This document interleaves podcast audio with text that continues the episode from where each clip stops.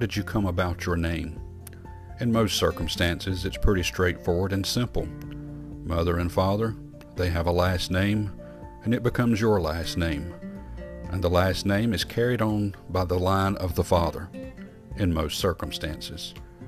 But there are some times when it's just not quite that simple. Children will enter into a foster care program.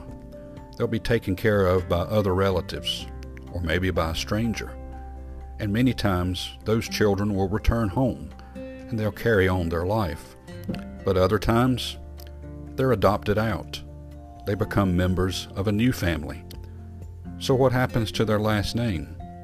Well, in many circumstances, the courts intervene, and the last name is changed, because the mom and dad, they desire for that child to be a member of their family and to be with them. And so the last name is changed by adoption. There are basically three groups of people referenced in the Bible: Jew, Gentile, and the church.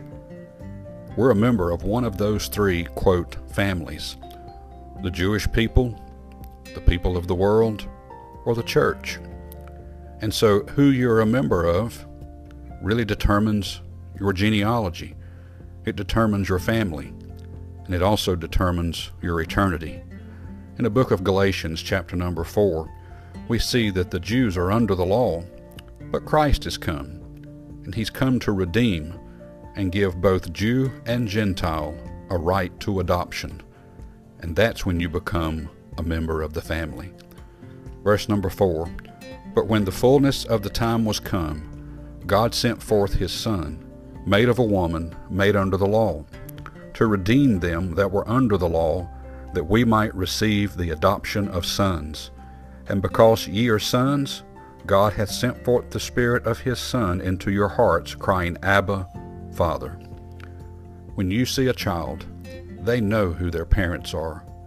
They feel secure in their mom's arms or at their daddy's leg, and they know them by name.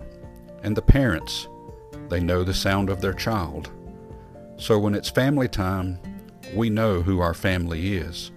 When you're adopted into the family of God, you cry Abba, you cry Father.